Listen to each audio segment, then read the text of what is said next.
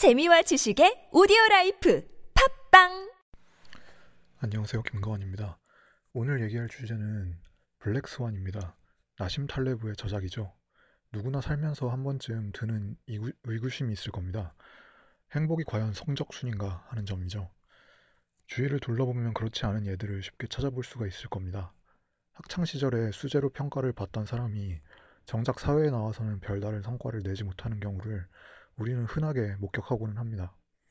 반대로 학창 시절에 공부로만 따지면 낙제점에 가까운 성적을 내던 학생, 학생이 정작 사회에 나와서는 큰 성과를 내는 경우도 볼 수가 있죠.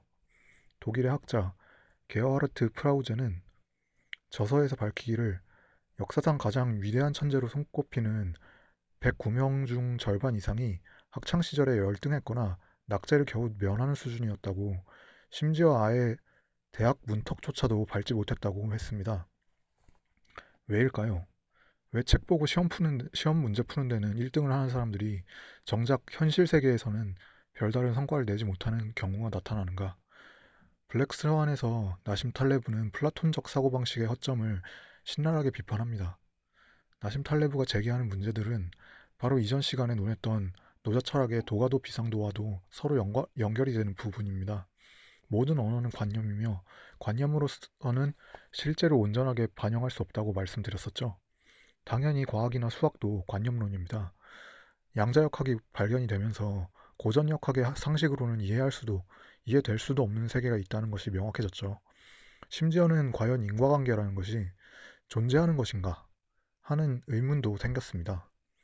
이중슬립 실험을 해보면 하나의 전자가 확률적으로 위치할 수 있는 모든 곳에 동시에 존재한다는 사실을 알 수 있다고 합니다. 아인슈타인도 그렇고 많은 물리학, 물리학자들이 코펜하겐 해석을 비판을 했죠. 여러분들께서도 아시다시피 가장 유명한 것이 바로 슈레딩거의 고양이입니다. 고양이가 살았으면 살았고 죽었으면 죽었지 어떻게 삶과 죽음이 중첩된 상태로 있을 수가 있냐. 심지어 아인슈타인은 신까지 들먹이면서 신은 주사위 노름을 하지 않는다 라고 말했죠. 양자역학 같은 것이 나심 탈레브가 말하는 대표적인 블랙스완입니다. 기존에 있던 이론과 학설로는 설명될 수가 없는 현상에 대한 인지 또는 그러한 현상의 출현이죠. 플라톤적 세계 속에서는 모든 것이 가지런하게 합리적으로 설명될 수가 있어야 합니다. 합리적으로 참인 것은 현실, 현실에서도 참이 된다. 이게 플라톤적, 플라톤적인 사고방식이에요. 그래서 형식 논리가 중요하고 수학적 증명이 중요해지는 것이죠.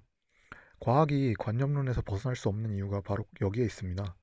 수학적으로 증명된, 증명된 가설 체계, 즉 플라톤적 사교, 사유 체계를 먼저, 먼저 세우고 그 가설이 과연 참인지를 가려내기 위해서 통제된 실험을 하죠. 가설이 없는 실험은 과학으로 보지 않습니다. 서양의학에서 동양의학을 사이비 취급하는 이유가 바로 그것이죠. 동양의학은 어쩌면 경험적인 지식으로만 보자면 참일 수도 있습니다. 몇몇 논문들을 보면 특정한 부위의 병에 대해서는 뜸이 실제로 효과를 보이는 경우가 관측이 된다고 합니다. 하지만 뜸을 뜨는 자리가 왜 하필 그 자리여야 되는가? 그리고 왜 어떤 경우에는 뜸이 효과가 있고 어떤 경우에는 왜 뜸이 효과가 없는가? 이런 점들에 대해서 동양의학은 플라톤적인 이론 체계를 갖고 있지 못해요. 이렇게 이론의 뒷받침이 없는 경험적인 지식은 플라톤적 지식 체계에서는 헛개비와 같은 것으로 무시되어 버립니다. 하지만 나심 탈레브는 서양의학이야말로 플라톤적 사고방식에서 벗어나지 못해서 수도 없는 잘못을 저질렀다고 통렬하게 비판을 합니다. 어, 1960년대 서양의학계는 모유의 과학적인 효과가 입증되지 않았다면서 모유 수유를 권장하지 않았습니다. 오히려 더 빠르게 모유를 떼고 과학적으로 효과가 검증된 분유를 먹이라고 주장하는 사람까지 있었죠. 하지만 모유를, 모유를 먹지 않은 사람들에게서 암과 각종 질병의 발병 확률이 급격하게 치솟는다는 연구 결과가 나왔습니다. 그제서야 부랴부랴 서양의학은 모유의 효과를 인정하기 시작했죠. 또 서양의, 서양의학에서는 편도선이란 이론적으로 쓸모가 없다면서 편도선의 유용성에 의문을 제기했습니다. 하지만 편도선 제거 수술을 받은 사람들에게서 후두암의 발생 확률이 급격하게 치솟자 그제서야 편도선의 유용성을 인정을 했죠. 식이섬유도 마찬가지입니다. 식이섬유는 이론적으로 쓸모가 없는 영양소, 영양소니까 섭취하지 않아도 상관이 없다고 말했지만 식이섬유가 장내 전암세포 증식을 억제한다는 것이 뒤늦게 발견이 됐죠. 물론 엄밀히 따져보자면 이것은 논리적인 오류가 널리 절, 전파된 데 따른 부작용이기는 했습니다. 서양의학은 모유나 편도선이 아, 모유나 편도선이나 식이섬유의 효과에 대한 증거가 없다고 했을 뿐이지 효과가 없다고 선언하지는 않았죠. 아무튼 합리적으로 가지런히 정리가 된 이론 속에서 설명이 되지 않는 것들을 함부로 기각을 해버리는 플라톤적 사상의 오만함이 낳은 비극들은 그 사례들을 하나하나 다 열거하기가 어려울 정도로 많습니다. 그리고 나심 탈레브는 이런 지적 오만함에 대해서 분노를 표시합니다.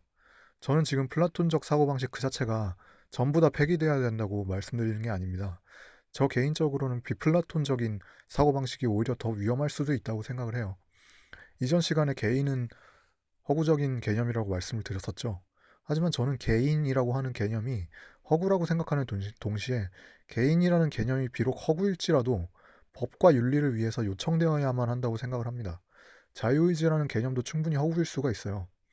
심리학, 뇌과학의 많은 연구 결과들을 보면 인간의 의사결정은 상당 부분 환경적인 전제 조건에 의해서 좌우가 됩니다. 산소나 수분의 섭취가 줄어들어도 인간의 판단 능력은 급격하게 떨어지죠. 주위의 모든 사람들이 1번을 답으로 찍었을 때 그 답이 틀렸다는 사실을 알고 있음에도 불구하고 자신도 똑같이 1번을 답으로 찍는 경우가 관찰이 됩니다. 인간의 판단 능력과 지각 능력은 우리의 생각보다 훨씬 취약하죠. 그럼에도 불구하고 우리가 만일 개인을 부정하고 자유의지를 부정, 해버린다면 우리는 계약, 행, 계약 행위에 대해서 법적 효력을 부여, 부여할 수가 없게 되어버려요. 충분한 정보와 합리적인 판단 능력을 가진 두 명의 이상의 개인이 서로 만나서 서로의 자유의사에 따라 의사표시를 하고 그로 인해 계약이 성립됐다면 우리는 계약, 작, 계약 당사자들에게 각각 권리와 의무를 부여해 줘야 됩니다. 만일 개인이라는 개념과 자유의지라는 개념이 없다면 우리가 계약의 법적 효력을 인정할 근거는 없어져 버리죠. 그것이 비록 허구일 가능성이 있는 개념이라고 할지라도 우리는 그 개념들의 당위성을 요청하는 수밖에 없습니다. 플라톤적 사고방식은 위험하지만 플라톤적 사고방식이 가져다주는 명제들을 모두 다 거부해버리는 것이 더 위험할 수가 있죠. 서양의학이 오류를 범한 사례들도 많지만 그렇다고 해서 서양의학을 폐기해버리고 한의학으로 그걸 대체하는 것이 결코 해답이 될 수 없듯이 말이죠. 관념론의 한계를 어떻게 극복할 것인가? 이 질문은 철학뿐만이 아니라 모든 학문이 지향해야 하는 과제죠. 플라톤적 사고방식을 무조건 거부만 할 수 없기 때문에 우리는 오히려 플라톤적 사고방식을 항상 경계해야만 합니다. 오히려 우리는 플라톤적 사고방식의 허점을 발견하기 위한 노력을 더 기울여야 되고 오히려 우리는 플라톤적 사고방식이 틀렸다고 말해주는 현실의 증거들에 눈을 돌려볼 필요가 있어요. 이것이 바로 반증주의죠. 포퍼의 말대로 인간은 영원히 참이 뭔지를 알 수 없고 인간이 할 수 있는 할 수 있는 일은 오로지 영원한 탐구뿐입니다. 인간은 역설적으로 거짓이 무엇인지를 알아냄으로써 참에 한, 한없이 가까워질 수가 있어요. 나는 알지 못한다. 그러나 나는 알려고 노력한다. 그것은 소크라테스의 삶의 자세이기도 했죠. 아카데미즘에 빠져버린 일부 학자와 전문가들은 어느 순간 이미 구축되어 있는 관념의 체계를 비판적으로 바라보는 호기심과 긴장감을 잃어버립니다. 그 때문일지도 모르죠. 대학의 문턱조차 밟지 못한 사람들이 새롭고 위대, 위대 한 발견들을 내놓는 이유가요. 나심 탈레브는 이렇게 반증 사례로부터 함부로 눈을 돌려버리는 학자들을 전부 싸잡아서 지적 사기, 꾼들이라고 호되게 비판을 합니다. 특히 그가 힘주어 비판하는 재무 이론이 바로 CAPM, 자본자산 가격 결정 모형입니다. 자유시장주의를 설명드릴 때 경제학자들의 관념 속에 존재하는 시장은 현실의 시장과 일치하지 않는다고 말씀을 드렸었죠. 그런데 CAPM은 완전 자본시장의 가정 위에서 성립된 모형입니다. 완전 자본시장이라는 것은 어, 완전 경쟁 시장을 시장의 개념을 자본 시장에 옮겨놓은 것과 같다고 생각하시면 돼요. 어처구니 없게도 이 모양은 이 CAPM이라는 모형은 검증 가능하지도 않아요. 이른바 롤의 비판이 그것인데요. 이 모형을 검증하기 위해서는 마켓 포트폴리오의 효율성을 증명해야 되는데 마켓 포트폴리오는 환상의 개념이거든요. 시장에 거래되는 모든 재화 서비스를 포함하는 포트폴리오가 마켓 포트폴리오입니다. 마약, 인신매매, 매춘 이런 이런 뭐 블랙마켓에서 거래되는 재화까지 포함이 되어야 진정한 마켓 포트폴리오가 됩니다. 당연히 개발 중에 있는 무형 자산의 수익성이라든지 영업권, 인적 자본의 가치도 따져, 따져봐야죠. 따져서 포함해야 됩니다. 한마디로 마켓 포트폴리오라는 것은 도저히 특정할 방법이 없는 겁니다. 죄송합니다. 이쯤 되면 CAPM은 과학이라기보다 차라리 소설에 더 가까운 이론이죠. 검증도 반증도 불가능한 가설을 일컬어서 우리는 뭐라고 부른다고 했죠? 사이비 과학이라고 합니다. APT는 CAPM보다는 더 일반적인 일반적인 모형이기는 한데 이 모형의 가정도 어처구니 없기는 마찬가지입니다. APT가 성립하기 위해서는 개별 기업 특성 요인은 서로 독립적이고 공통 요인도 서로 독립적이어야 됩니다. 하지만 거시경, 거시경제 일반균형 이론을 살펴보면 노동시장, 자본시장, 실문시장이 서로 독립적으로 성립할 수 없는 거거든요. 독립적인 요인이라는 것 자체가 있는지 없는지 알 수 없는 거예요. 그럼에도 불구하고 그냥 독립적인 다요인 모형이라고 가정을 해놓은 것 뿐이죠. 게다가 APT는 각 요인들이 정확히 뭔지는 전혀 정의 내리고 있지 않아요. 그냥 단순하게 불특정 다수의 요인이 있을 것이라고 가정합니다. 그렇다 보니 실승 분석에서 그레인저 인과관계만 통과하면 독립요인으로, 독립요인으로 인정을 해버리는 형식주의적인 결론들이 나오죠. 심하게 말해서 만일 비 내리는 날마다 삼성전자의 주가가 하락한다. 그러면 날씨는 삼성전자 주가의 시장 가격을 결정하는 개별 기업 개, 죄송합니다. 개별 기업 특성 요인이 되어버리는 겁니다. 어이가 없죠. 이런 것이 지금 현재 소위 말하는 재무 전문가들이 사용하는 자산 가치 평가 방법입니다. 나심 탈레브는 이런 것들을 통렬하게 비판합니다. Great Intellectual Fraud, 어, 거대한 지적 사기. 그는 서기업, 서, 서슴없이 사기라는 단어를 사용합니다. 효율적 시장 시장 가설이라는 것은 검증 불가능한 거예요. 효율적 시장 시장 가설은 쉽게 말해서 어느 누구도 시장에서 지속적으로 추가, 초과적인 수익을 올릴 수 없다는 가설입니다. 초과적인 수익을 정의하기 위해서는 정상적인 수익이 뭔지를 밝혀야 되는데 정상 수익이 뭔지를 밝히기 위해서는 이론적인 시장 메커니즘에 따르는 정상 수익률을 정확하게 산출해낼 수 있어야 됩니다. 그리고 그 이론적으로 산출된 전, 정상 수익이 실제 시장에서의 정상 수익과 명확히 대응되는지가 밝혀져야 돼요. 근데 그게 불가능하거든요. 애초부터 경제학자들이 사용하는 관념적인 시장이 현실의 시장과 온전하게 대응되지 않기 때문에 그 실증적인 분석 결과가 과연 시, 장의 모형이 이론적인 모형이 틀린 건지 아니면 실제 시장이 비효율적인 것인지를 판단할 수가 없습니다. 따라서 효율적인 시장 가설, 가설은 검증 자체가 불가능한 거예요. 애초에 검증도 불가능하고 반증도 불가능합니다. 검증도 반증도 불가능한 것들을 우리는 뭐라고 부른다고 했죠? 그렇습니다. 사이비 과학. 이게 사실 재무학만의 문제는 아니고 경제학까지 포함되는 문제인데요. 사회과학에서는 자연과학과는 달리 반증 사례의 비중이 상대적으로 큽니다. 어, 정확하게 말하자면 반증 사례의 비중이 클 가능성이 상대적으로 크다고 봐야 되나요?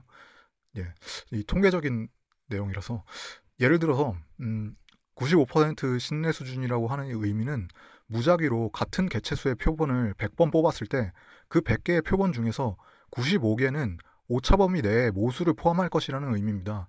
그렇다는 건 뒤집어 말하면 100개의 표본 중에서 5개의 표본은 오차 범위 내에 모수를 포함하지 못할 것이라는 의미거든요. 근데 사회과학에서는 오차 범위 밖의 결론을 낼 수 있는 어, 5개의 표본을 멋대로 무시해도 괜찮다고 가정을 해버립니다. 실제로 만일 모수가 정규 분포를 따른다면 어, 충분한 개체수의 표본을 뽑는다는 가정 하에서 통계량이 모수로부터 크게 떨어지는 오차를 가질 가능성은 무시해도 좋을 만큼 작거든요. 하지만 경제학적 이론을 가격 결정과 가격의 예측에 적용할 때 발생하는 문제는 만일 모수가 정규 분포의 속성을 가지지 않을 때 발생합니다. 그리고 더 큰 문제는 우리는 죽었다 깨어나도 모수가 정규 분포를 따르는지 아닌지를 증명할 방법이 없다는 겁니다. 시장의 모집자한 전체를 도시할 수는 없어요. 예를 들어서 심지어 GDP 같은 것조차도 모수가 아닙니다. GDP에 대응이 되는 모수는 해당 국가의 후생 수준인데 후생 수준이라고 한다면 가사노동의 가치 같은 것도 포함이 되어야 되고 부모님의 부모님의 사랑이 주는 효용 가치라든지 범죄 발생으로 일어나는 비효용 가치 뭐 이런 것들도 전부 포함이 돼야 됩니다. 그런데 GDP들은 GDP는 이런 것들을 완전히 무시해버린 통계량이죠. 시장의 모수가 정규 분포를 그리는지 아닌지를 우리는 검증할 수가 없는 거예요. GDP는 엄청나게 큰 개체수를 바탕으로 산출해낸 통계량인데 이것도 모수가 아니, 아닌, 아닌데 그 모수를 측정할 방법이 없는 거죠. 반증도 할 수 없고 검증도 할 수 없는 가설을 우리는 뭐라고 부른다고 했죠? 그렇습니다. 사이비 과학. 이렇게 멋대로 가우스 분포를 분포를 가, 성립한 가우스 분포가 성립한다고 가정을 해놓고 성립시켜 버린 경제학과 재무학의 거대한 이론 체계가 과연 자산 가격 결정과 예측에 있어서 무슨 쓸모가 있냐고 나심 탈레브는 대담하게 일갈합니다. 그는 대안적인 이론으로 프랙탈을 제시합니다. 흥미가 있으시다면 한번 읽어보시면 좋을 것 같아요. 어, 제 생각에 흥미로운 제안이긴 합니다만 프랙탈 이론이 기존 주류 경제학과 재무학을 완전히 대체할 수는 없을 것 같습니다. 애초부터 프랙탈 이론이라는 게 어, 경제학과 재무학의 토대로서 구축된 이론도 아니고요. 나심 탈레브도 굳이 프랙탄이라는 관념에 기초해서 경제학적 이론을 만들어낼 생각은 없, 없어 보입니다. 나심 스스로도 자신은 이론가가 될 생각이 없고 경험주의적 회의자로서의 삶에 만족하겠다고 선언을 하니까요. 하지만 한번 읽어볼 만한 가치는 충분합니다. 대다수 경제학자들과 재무학자, 금융, 금융 전문가들을 싸잡아 묶어가지고 지적 사기꾼들이라며 신랄하게 비판하는 나심 탈레브의 저술은 통쾌합니다. 그러나 착잡하기도 합니다. 아마 앞으로도 소위 신자유주의 성향의 경제 전문가들 몇몇은 스스로를 과학자라고 부르면서 다른 한편으로는 예외적인 반증 사례를 통계적으로 유의하지 않다며 무시하는 행태를 거듭할 겁니다. 무엇이 정상이고 무엇이 예외인지도 명확하게 정의를 내릴 수 없으면서 말이죠. 검증도 반 검증도 반증도 할 수 없는 희한한 걸 만들어 놓고는 항상 시장은 옳다. 아직 시장은 정상적이다. 뭐 이런 말들만 앵무새 앵무새처럼 반복하기가 바쁘죠. 그리고 어김없이 또 금융위기는 찾아옵니다. 그들은 그때만 잠시 조용할 뿐이겠죠. 제 생각에 나심 탈레브는 그래서 굳이 이론서를 쓰지 않았던 것 같습니다. 나심 탈레브의 책을 빌어서 저도 한 가지 물어보고 싶습니다. 과연 시장은 정상적, 합리적인가요? 예, 오늘은 여기까지 하겠습니다. 즐거운 하루 되시길 바랍니다. 감사합니다.